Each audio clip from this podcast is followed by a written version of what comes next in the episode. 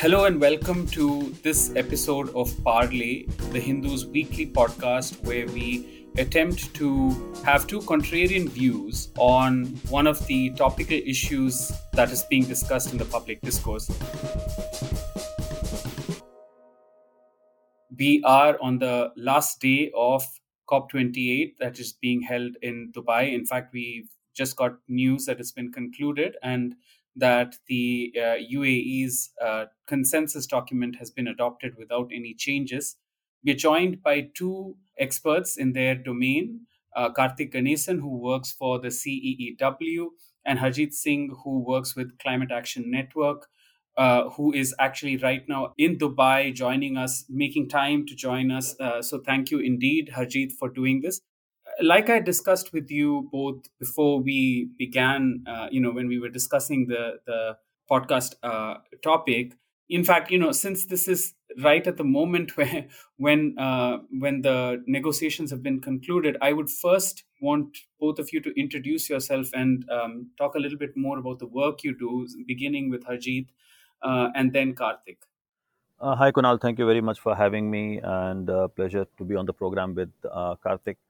Um, I am uh, working with Climate Action Network as head of global political strategy, and I'm also a global engagement director with the Fossil Fuel Non-Proliferation Treaty Initiative. I'm based in New Delhi, and as you said, I'm right now in Dubai. Have been following um, COP28 negotiations as civil society. We engage very closely uh, with negotiators, and uh, we have been pushing really hard on some of the uh, outcomes, particularly on fossil fuel phase out, uh, adaptation. Uh, so we had a big agenda on, on, global goal on adaptation, and of course, uh, it started with operationalizing the loss and damage fund.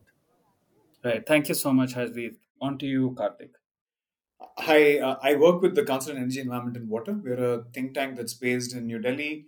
Um, we're about 13 years old. Uh, my own focus has been sort of looking at uh, legacy issues when it comes to the, you know the Indian uh, energy system, primarily the power sector, you know, and its dependence on thermal generation and the distribution companies and you know their financial health.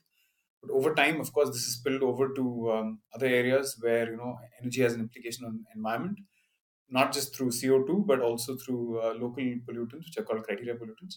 So I'm primarily a researcher in these spaces, but uh, uh, also lead work on industrial sustainability as well as uh, sustainable mobility uh, within CEEW. Excellent. Thank you so much for that introduction. Let me first begin with Harjeet. Harjeet, what's taken place at COP? if you can give us a good quick summary of uh, the sort of the negotiations this has been probably the one of the most consequential and also one of the most controversial of cops that have taken place in its entire uh, almost three decade history. And um, uh, what we know well and that has been discussed widely in the news is the fact that this is the first time that a petro state is uh, heading uh, cop negotiations. Uh, i mean the president actually is the head of uh, the country's preeminent oil company, um, and that there is that there have been news reports, of course, that um, there have been a lot of pushback on uh, a complete phase down, phase out of fossil fuels.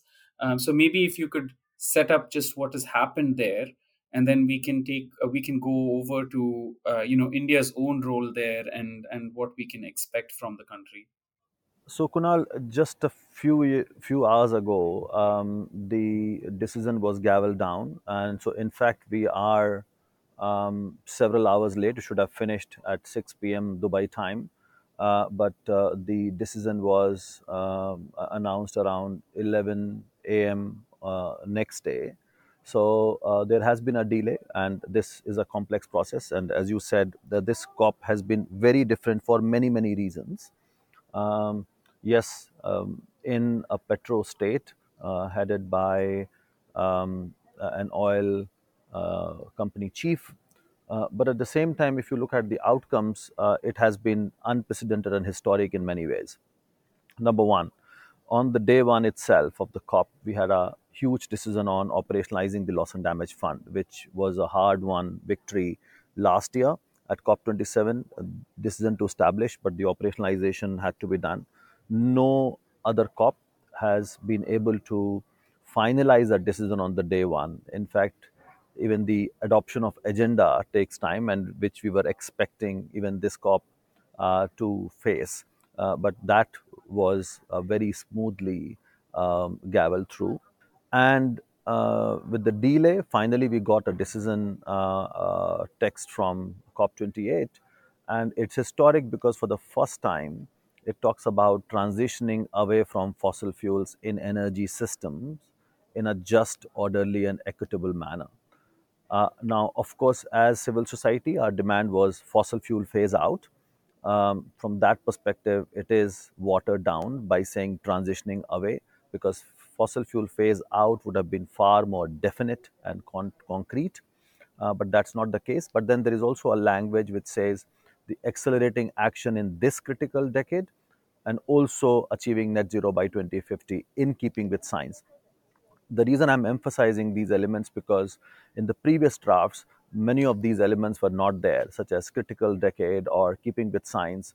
After a lot of push from vulnerable countries, uh, this has been brought to the final text. Uh, there has been uh, many changes on coal-related um, section. Finally, the language says accelerating efforts towards the phase down of unabated coal power. Um, so that's about fossil fuels. But then there is a big challenge that we see in the text where a lot of um, mention of so called zero and low emission technologies such as renewables, that's fine, but nuclear abatement and removal technologies and carbon capture and utilization storage um, and low carbon hydrogen production. Uh, which we find that these are massive loopholes uh, which are going to provide cover to fossil fuel industry to continue and, and prolong uh, its business. Uh, and then, of course, the big issue related to fossil fuels and renewable energy, uh, where renewable energy uh, target is now tripled until 2030 has to be achieved and doubling the global average um, annual rate of energy efficiency. However, finance has not been put on the table. And that is a massive, massive concern, especially for developing countries who are largely left on their own. Right. That's an excellent setup for uh, the, the, my next question. Uh, it's interesting that you just mentioned about coal phase down because that was uh, the controversy uh, at COP 26 at Glasgow, if I remember uh, correctly, when India uh, pushed for the language to be altered from phase out of phasing out of coal to phasing down. And there was considerable resistance to it but uh, eventually the um, you know the uh, the document was adopted. It's interesting because one of the criticism that india and many other developing countries had at that point was the fact that it only addressed coal and not the entirety of fossil fuel, uh, and that oil, oil and gas were in fact the largest uh, emitters, and and the larger consumption was taking place of those in the developed world, and it was sort of being called as a sort of a hi- hypocritical position uh, of the by the developed world at that point. Um, Karthik, if I can come to you on this, um, you know, CEW has, has uh, worked very closely with the Indian government uh, on the setting up of the International Solar Alliance. You've also worked on several other um, sort of climate mitigation and uh, global climate concerns, particularly uh, positioning India. Uh, would you say that the position that uh, uh, you know the current president has taken on um, not entirely, as Harjeet said, uh, not entirely phasing out fossil fuel, but rather, let's say, phasing down fossil fuel, uh, similar to how coal was adopted. Is that a, um, a reasonable outcome given where we are? Because we've already now, um, uh, you know, underscored the fact that we aren't uh, going to be achieving 1.5 uh, degree uh, from pre-industrial level, and this year has been the hottest in 125,000 years, if I'm not uh, uh, mistaken, by one of the studies. Is this a reasonable outcome, or do you think um, something more could have been expected? Uh, and particularly, what uh, do you think is the role of developing countries in accelerating uh, the ambition? Right. So just to clarify, I think I mean I just to add on from what uh, where Harjeet left, uh, it's actually phasing out of fossil fuel subsidies is the only thing that's phasing out really. It's transitioning away from fossil fuels in the energy system and phasing down unabated coal use. So this is the language. So it's it's a it's a maze of words. So right, there's three different levels. So the only thing where there's real clarity is subsidies for fossil fuels need to go. But the reality is this: that you know, if you don't have alternatives to fossil fuels that are being developed actively in many of these countries, you'll have to ultimately keep subsidizing them because a large part of the population still relies on subsidies to consume energy. So, you know, um, without the active phase out of these commodities, phasing out subsidies alone is very, very unlikely. So, having said that, is this a desirable outcome? Um, certainly not. I think this is, you know, um, pretty weak in terms of the overall, you know, um, adoption of uh, ambition. Uh, and as Harjeet said, the lack of financing will again be something that developing countries will repeatedly keep bringing back to the table, and also will be a reason for a lack of action on their part. Now, this is where you know um, it becomes a little dicey, which is that we are going to be at the receiving end of the impacts of climate change, no matter what happens from here on, whether financing comes in or not. Um, you know, it looks like we are on track for, well, certainly 1.5C because uh, you know from what I remember, um, please correct me. Uh, I think 1.5C is not anymore really on the table. 2C uh, presumably still is um, even at these levels, um, certainly, you know, we, India will face impacts and, and it's going to have costs on the Indian economy. And the reality is that India is a net importer of uh, a lot of these fossil fuels, specifically for um, 80, percent plus of our, our petroleum uh, demand, more than uh, or nearly 50% of our, or more than 50% of our gas demand, and sizable amount of our coal demand, you know, nearly 15 to 20% is also imported. So, given all of this, uh, it is certainly in India's interest to try and see how can we um, bring together, right, um, our industry uh, leaders, our financing ecosystem, to be able to channel the resources uh, to uh, to hasten the transition domestically, to create jobs, to create opportunities, to create industrial value add within the economy. It's happening in a, in some way, um, Kunal, right? There is through the the PLI scheme, uh, which you know which speaks to specifically solar as well as to batteries, uh, battery tech. There's R and D that's you know sort of being funded as well in some ways in some of these for you know advanced cell chemistries, but it's not happening at a scale at which India really needs it, um, and primarily because um, at least my thinking is is that the dependence on the current energy ecosystem for a lot of government of India's revenues is significant and the states and you know they're finding it sort of hard to kind of keep one going at a certain pace and to maintain their revenues while continuing to support uh, other uh, newer forms of technology.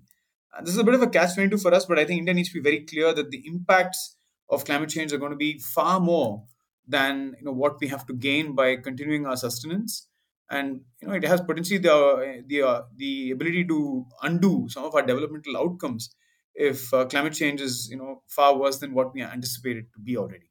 Yeah. Right. Thanks karthik. Uh, you know uh, coming back to one of the points you made harjeet uh, about uh, just how consequential this uh, particular cop was because the loss and damage fund was finally operationalized. But then it has been operationalized after decades and then you know and it is still not quite um, clear aside from the fact that the World Bank would be uh, sort of uh, the holding bank, if you will, uh, just the modalities of how it will be operated and the amount of money pledged uh, is not even close to the initial 100 billion that was spoken about in terms of loss and damage. One, that's one aspect.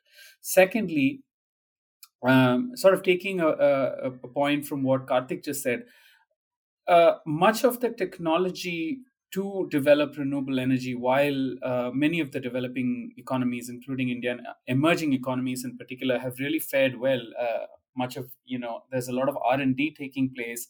Um, renewable energy efficiencies are rising. Costs of uh, particularly solar has fallen although um, you know things like offshore wind where india is positioning itself to be a sort of a leader as well in fact of the state of tamil nadu there is a um, new uh, project coming up.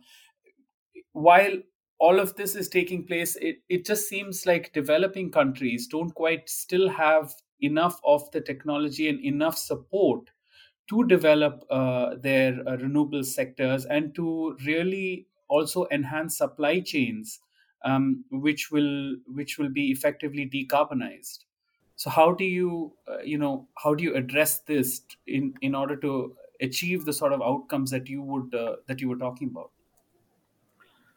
So, Kunal, I would like to go back to uh, what Karthik briefly mentioned about uh, 1.5C. And of course, you know, at, at a meta level, we are not happy with the overall package that we have got uh, as a decision. Because, as I said, on one hand, uh, this particular decision is historic because it puts a glaring spotlight on fossil fuels.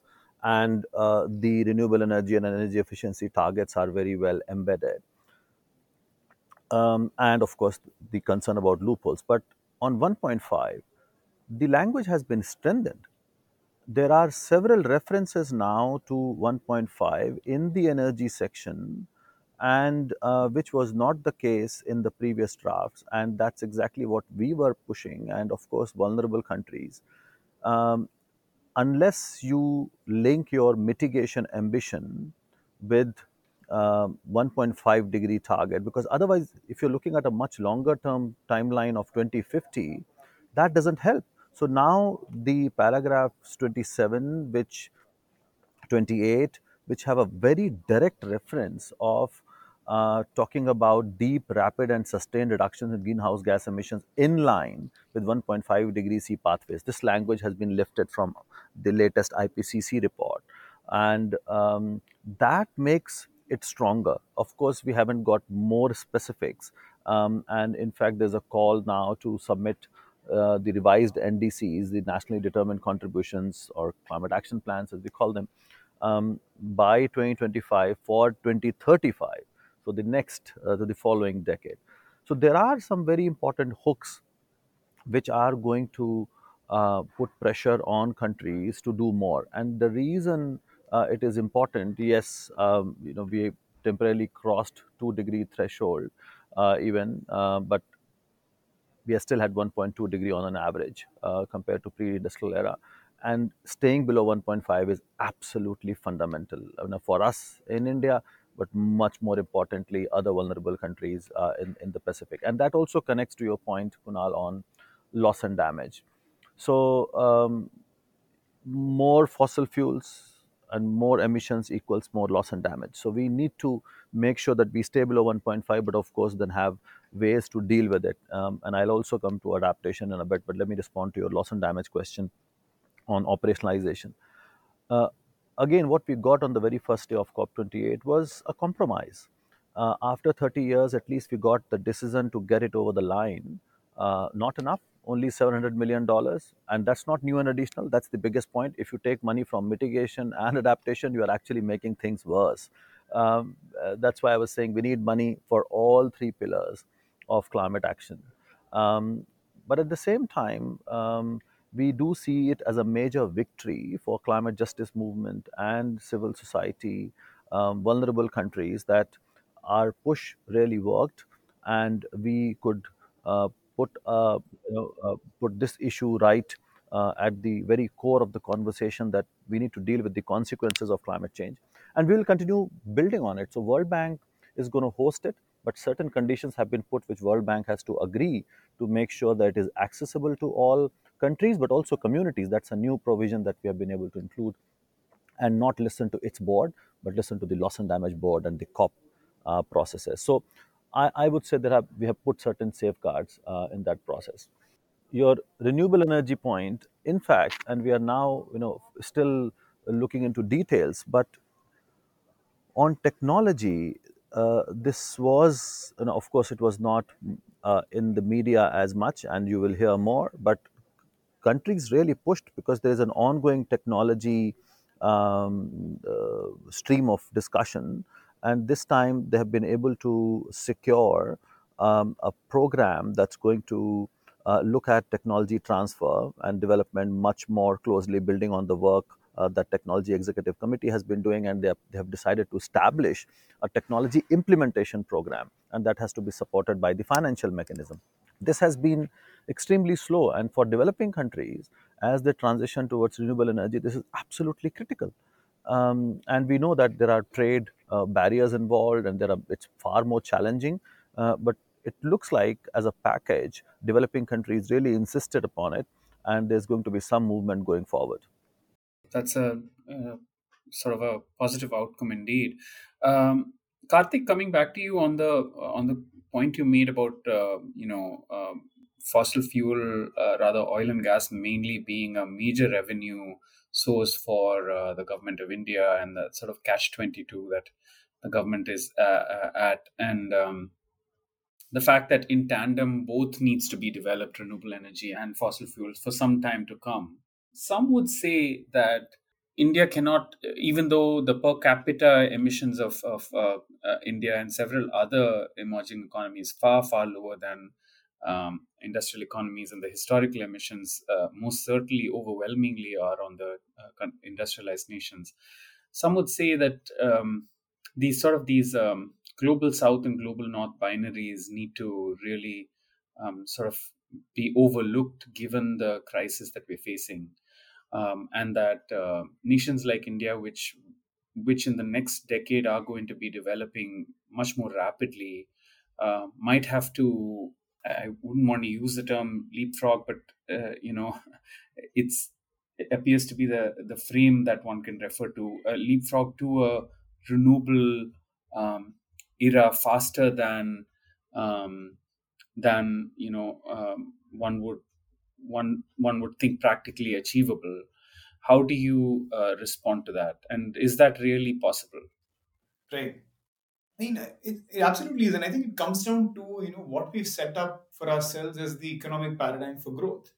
Uh, unfortunately you know we are still very much you know wedded to the notion of what the gdp brings.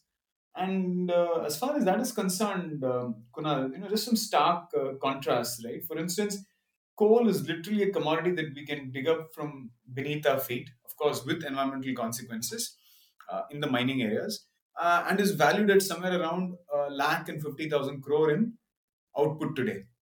Uh, at the same time, the solar PV sector, assuming that you know coal and solar PV are basically you know head on uh, com- competing with each other, uh, the value add today is at is less than 7,000 crore within the domestic economy, right? A lot of it is basically imported, and then there is value add. So you can see that you know coal is literally about you know 20 times the size of the solar economy as far as domestic value add is concerned. And uh, this is basically money that circulates in the economy. And then in addition to this comes all the royalties and payments to government of India, right, from the other fossil fuels. I'm just talking about coal here. So bottom line is that we need to run the economy. And the problem is that you know that is seems to be the narrow focus. Um, well, well, one can say that you know as a developing developing economy uh, livelihoods must come before environment protection in some way right? That has always been that uh, uh, you know that the trade-off that has been always discussed which is not a it shouldn't be a binary. It shouldn't be a binary between environment and development. Uh, uh, while no government has ever explicitly said that many of uh, you know the approaches do seem to suggest that you know we can put up with a little bit more environmental degradation than perhaps a developed country can. So you know whether it is for instance our air quality standards uh, you know uh, significantly more lax than what the world health organization puts out. Um, and, and, you know of course the lungs of the indians are very much the same as the lungs of any uh, you know anybody living in the global north. So in that sense unless we really start valuing uh, what is it that we are getting from economic growth? And how is it how does it speak to equity of outcomes for different uh, parts of the population? I think we will continue to prioritize what works for this majority right? I mean there may not even be a numerical majority.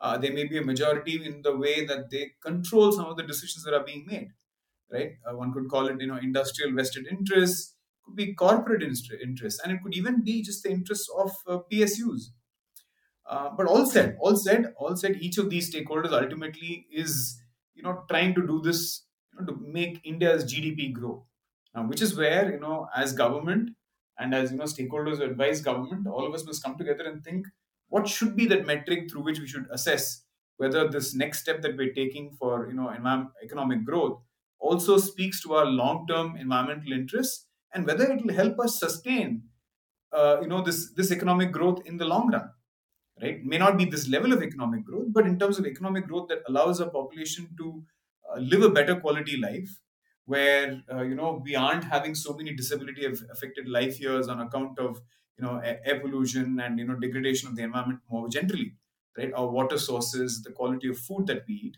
and uh, that calls for a bit of a paradigm shift. I mean, and will our population be willing to take that? Given that you know a lot of them have already seen that you know better quality necessarily comes from consuming more of all these resources. Suddenly you tell them, you know what, we have to consume less, we have to consume differently, especially when it's the time for the poor to consume. It might sort of uh, come out sounding rich. So uh, that's something that we have, we have, to be wary about. And I think a good communications effort to that extent and uh, you know empathy from a lot of the crowd is also important in this case. Right. Harjeet, your response to it? Well, I, uh, I know Kunal, you wanted it to be uh, a debate, and it's not turning it out that way because we are we are agreeing with each other quite a lot. And I think, yes. um, and this, sitting in Dubai where consensus is a mantra, I think it's it's fine. Um, so uh, I, I, totally agree. You know, we have to de-link, um, uh, you know, the whole the whole notion um, that development has to be at the cost of environment. In fact, I, I would argue that environment has to be at the center of our development and growth paradigm. And growth also, I don't know for how long, even in a country like India, there's the whole concept and discourse on degrowth has started. Of course, rich countries have to do more.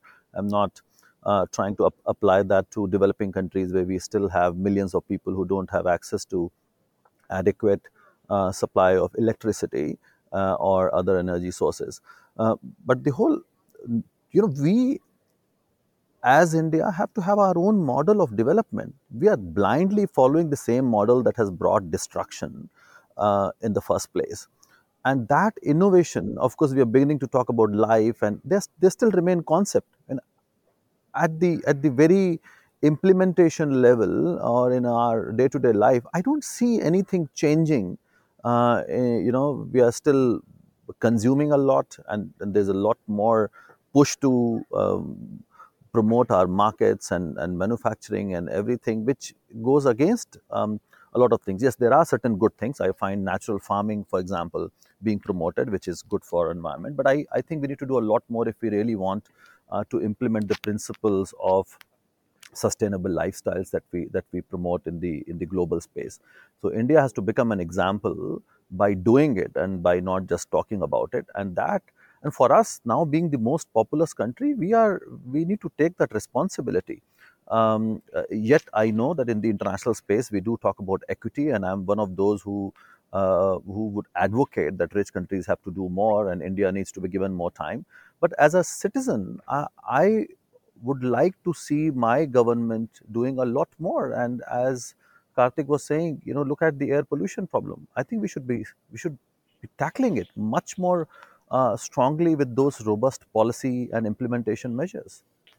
Kunal, if I may just add to add to this particular point, right? I mean, as I said, there is very difficult for us to really disagree here. But one thing that I would say, which kind of maybe uh, reaffirms, you know, the the stance of government of India is this: development is intricately linked with our ability to consume more energy right? There's almost no society that has managed to develop in the conventional sense. Now as i said uh, redefining development is another thing without increasing levels of energy consumption. So for instance in today's time air conditioning is a, almost becoming a prerequisite right? There are there are cases where you know many many pockets of india people are apparently you know taking sleeping pills to be able to sort of you know get to sleep in the oppressive heat of the night right? Mm-hmm. Because of the humidity. Now that's a terrible situation right? Now do you want to put you know part of your population even through that kind of a tragedy? You don't. Now in the interim the only solution that's available is to increase the levels of electricity production to cater to that you know that peak demand in july and august when you know it becomes excessively oppressive because of the humidity. So we can't fault the system. And if that is ha- going to have to come from coal because you know climate change is upon us right? What do we do? So in that in so in that particular you know case there is certainly uh, you know a case for india to say that you know what? I'm going to use whatever is in my uh, uh, you know my net right? And if it's coal that's domestic and if i have the power plants that are able to burn it i'm going to have to do it. So i think in the short run there is an excuse for india to sort of continue doing what it does so that its population doesn't have the you know the uh, you know, the carpet dragged from under its feet. But in the long run, we need to figure out are we investing enough to ensure that we are adapting to that future you know and that you know we have the uh, and the ability and the you know and our population basically is able to be productive in a way that they can actually adapt to that future yeah Right. You know, it's interesting to hear both of you uh, talk because I mean, I am, uh, you know, you, Karthik, you're in Delhi, uh, Harjeet, you're in Dubai, and I'm here in Chennai, and we've just faced one of the worst uh, cyclones uh, and one of the largest rainfalls that uh, Chennai has ever recorded. Um, and uh, the city has been flooded, and I, I, hardly know anyone who's not been affected by it. Uh, and there is a lot of attribution to climate change that is being discussed, um, although not thoroughly, but uh, most certainly it is being discussed. So, uh, to to Karthik's point, yes, we climate change is already upon us. We are already facing all this, and the fact that we need to rapidly adapt is is you know I don't think it needs further emphasizing. But having said that, this this primary model that you're talking about. In fact, uh, you know, Harjeet, we carried a piece about uh, the conversation on degrowth, uh, and that um, that you know, economic policy itself needs to sort of be reframed in the way growth is measured, and that GDP has been given primacy for for far too long. Uh, but having said that, there is no other alternative or an alternative paradigm that has emerged. And as Karthik said, energy consumption is always seen as a prerequisite for any kind of um, growth to take place. Um, so, again, how do we define this growth again becomes an issue. But if we were to consider poverty alleviation in tandem with climate mitigation, are we at a point where nations like India, which are really climate vulnerable, need to really think much beyond looking at existing paradigms and coming up coming up with far more radical ideas.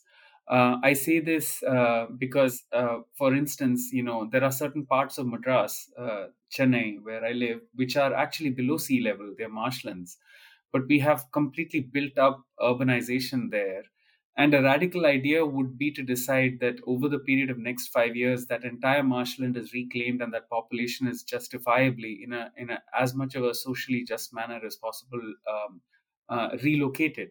But um, so is that are there are there really radical ideas that we need to think about going beyond the conversations that we're having about, for instance, say you know if we're if we're using up more coal, then we probably need to invest in efficiency, and then we probably need to invest in cap- carbon capture and utilization. Are we not really thinking about alternative paradigms seriously enough?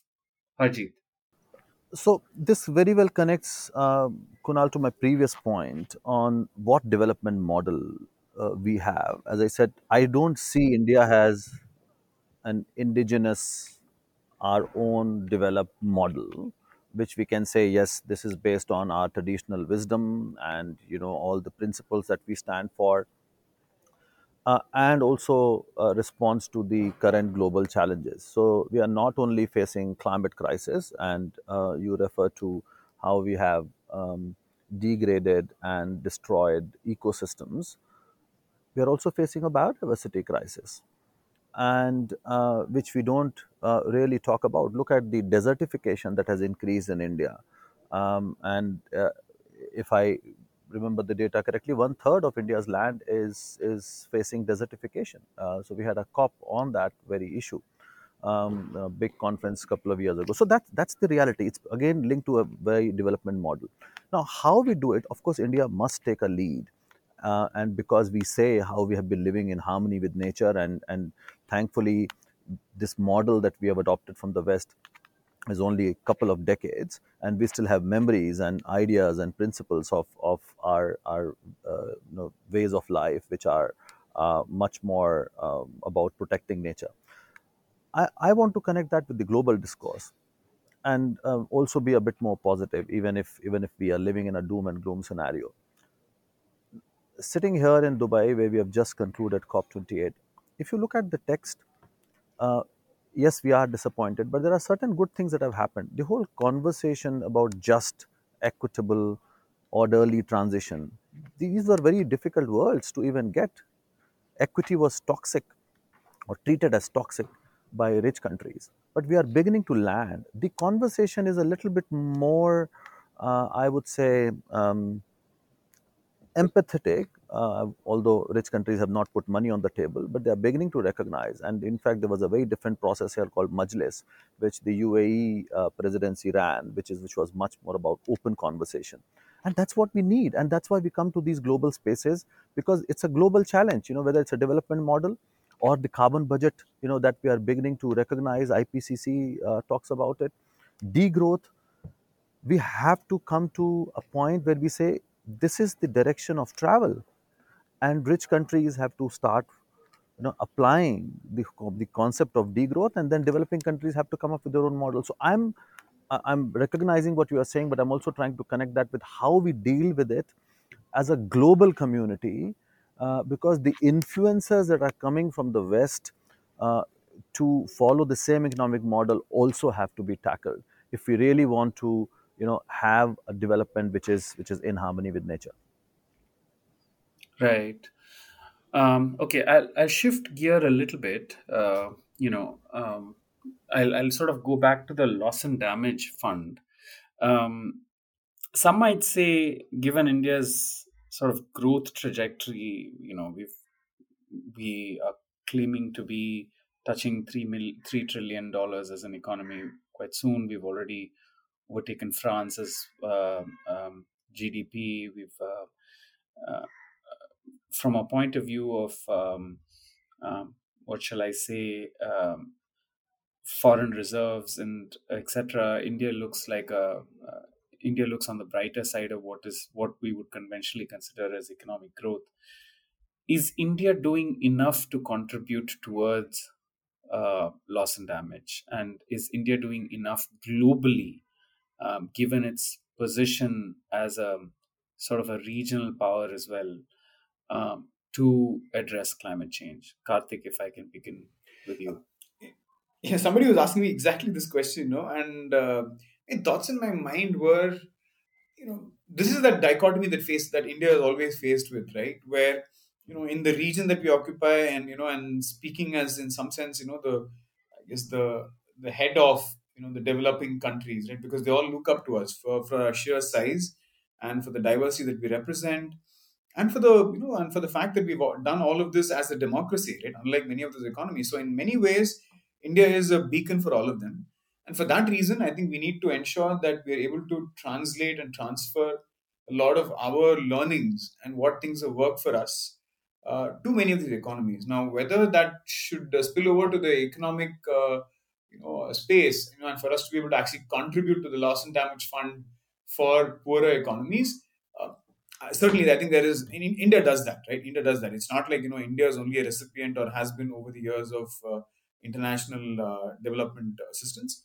India does that right? We open up for instance when sri lanka was in uh, dire straits uh, we offered them a significant line of credit you know in the you know possibly in the in the more, more than a billion dollars if i remember and um, you know to countries in in the you know in the east of africa for instance there is uh, still a lot of uh, soft power that plays out in the way that you know for instance we train their uh, workforce you know whether it comes to new technologies. Uh, for instance the indian institute of technology is madras has started a zanzibar campus to basically have you know um, engineering talent developed in the, in that uh, country in tanzania.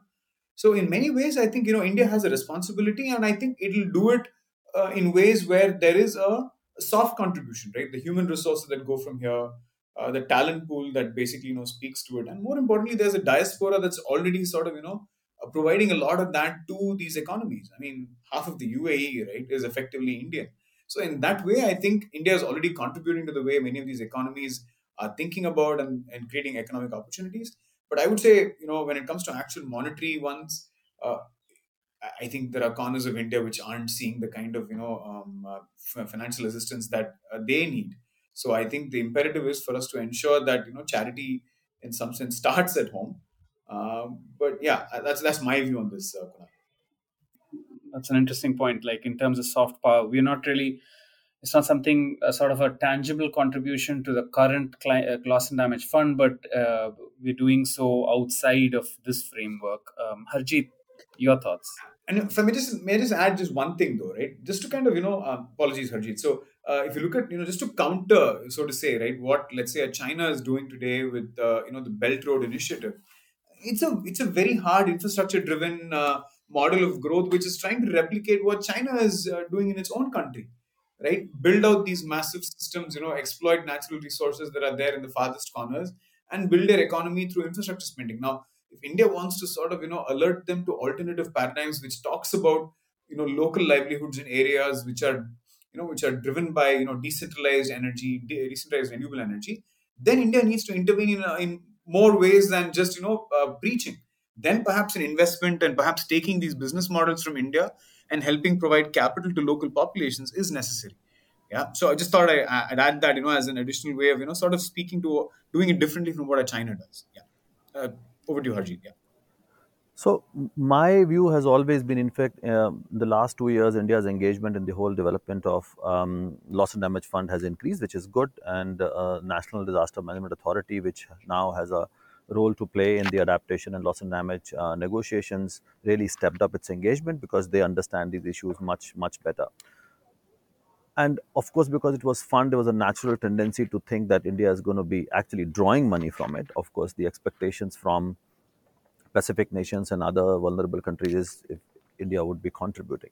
But now people don't link India and China in the same way. Anyway, my message to Indian government has been whoever I speak to and even I have written about it. India being a large country must engage with the process, and India did uh, in making sure that this fund is robust uh, and meets its objective in terms of scale of financing and making sure people get it.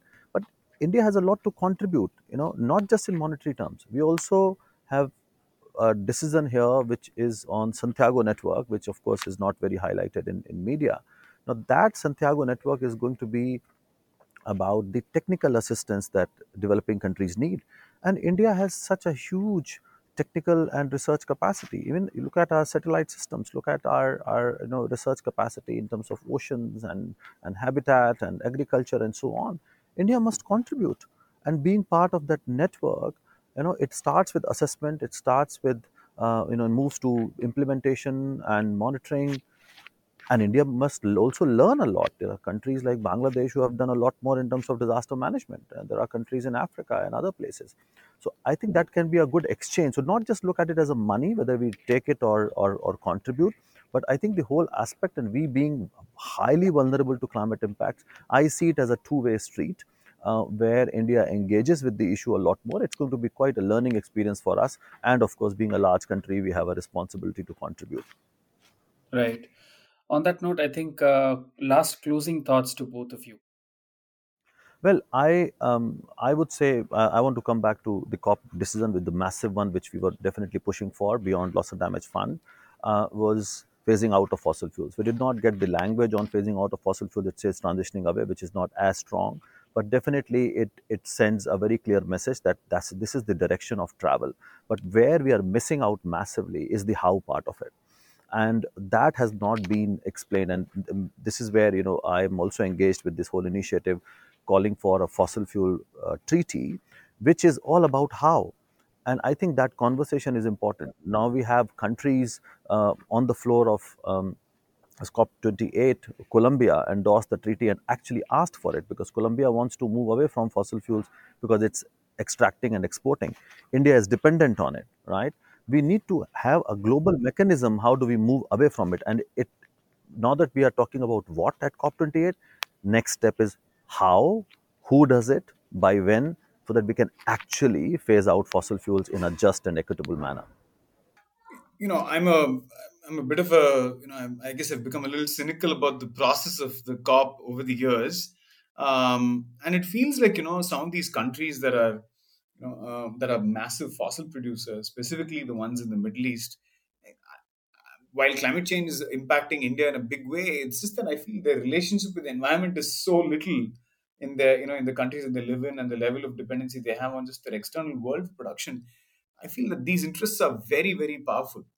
And uh, it's very likely you know that unless there is a big coming together of you know of uh, like-minded countries not in the way that they have grouped up in the cop in the past but of countries that are significantly impacted. And I think India needs to be the leader of that pack in some way, and not necessarily just be you know overtaken by China's views on it, uh, and push back significantly. And more importantly, we have to present a credible alternative development pathway for many of these economies that are looking to basically you know mimic what the West has done Otherwise, you know, there'll always be this tentativeness, you know, oh, if they pull the plug on fossil fuels, what will we do? We don't have enough sources of energy that is cheap enough. How do we develop domestically? India has the ability to, I think, show the way uh, to a good part of the world and show that, you know, the significant cutback in the consumption is possible in finite time. Uh, set targets for itself in a way that, you know, it's determined by domestic ambition and not by, you know, some international commitments. And at the same time, you know, build the industrial base domestically uh, and you know and create jobs and opportunities. I, right now, it just feels like you know what. Let's just go on with what we've been doing. We just need more energy, and I think that's what will get us there.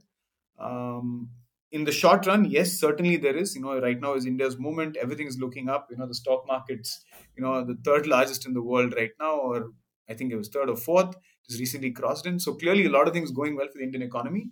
We just need to ensure that in the coming years, uh, we just don't get carried away by what we've done because status quo is not sustainable uh, you know beyond the next decade or so right. So one consensus that appears to be very clear with, with both of you uh, and firstly thanks uh, very much for this very insightful and rich conversation. Uh, the consensus appears to be that um, there needs to be a sort of a paradigm shift in uh, what we consider economic development or economic growth, um, and that that India is well positioned to lead that conversation. And while um, the country may not necessarily be able to contribute to measures like the loss and damage fund, um, its soft power and its intellectual uh, capabilities, uh, the technological know-how and R&D can be used much more organically and much more um, uh, widespread in a in a sort of a, a, from a country level perspective, which might which might actually augur well for for the country. Uh, so on that note, uh, thank you so much, Karthik and Harjeet, for making time for this very insightful conversation. Thank you. Thank you, Kunal. Thanks, Kunal, for having me. Thank you. Good luck, Harjeet, uh, as you wrap up things there. Yeah. Thank you.